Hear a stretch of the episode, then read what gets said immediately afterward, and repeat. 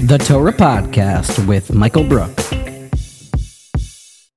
All right, all right, all right, all right, all right, all right. Torah tip number two. Let's get right into it. If you have any Torah tips, anything that helped you in your spiritual ascendance, anything that helped you to overcome a certain bad midah, then please email me, michaelbrooke97 at gmail.com. It might help me, it might help the world, so please share. Okay, today we're going to talk about Torah tips about clarity in Torah study, enjoying our learning, letting that viadata hayom v'hashevosa el levavecha actually happen, being inspired and transferring that into real results.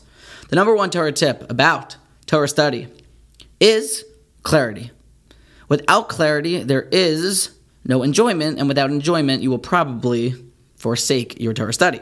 There has to be enjoyment. Enjoyment comes from clarity.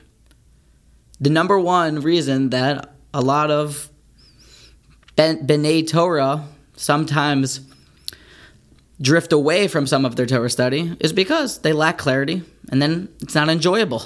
And when it's not enjoyable, that's why they stop. Clarity is essential. How to get clarity? Two practical eitzos that I've heard from some of my friends. Some of them that I actually use and I've seen that it actually works. Number one is to make sure that you're building your Torah study properly, to make sure that you walk before you run, to make sure that you understand the Gemara's question and the Gemara's answer before you're trying to compare and contrast it to a thousand other sources, to make sure that you understand the pasuk, the verse, exactly what it means before you start to ask questions and understand it. First, basic understanding the question, the answer, the translation. Building this way will enable us to first build our solid foundation. Then, once we have that, to start asking questions and to compare and contrast and to delve beyond just what's on the surface, and that truly is enjoyable. So, make sure that you have clarity in the basics of the Gemara or Torah that you're learning. The second Eitzah is brought by Reb Simcha Zisel Ziv, and it's that a person, when he's done learning, should say to himself out loud, this is the Alter of Kelm.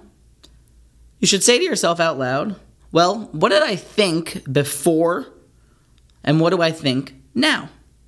Let's do an example. We, we know that there's a mitzvah to be nice to people, v'ahavta l'reacha kamocha.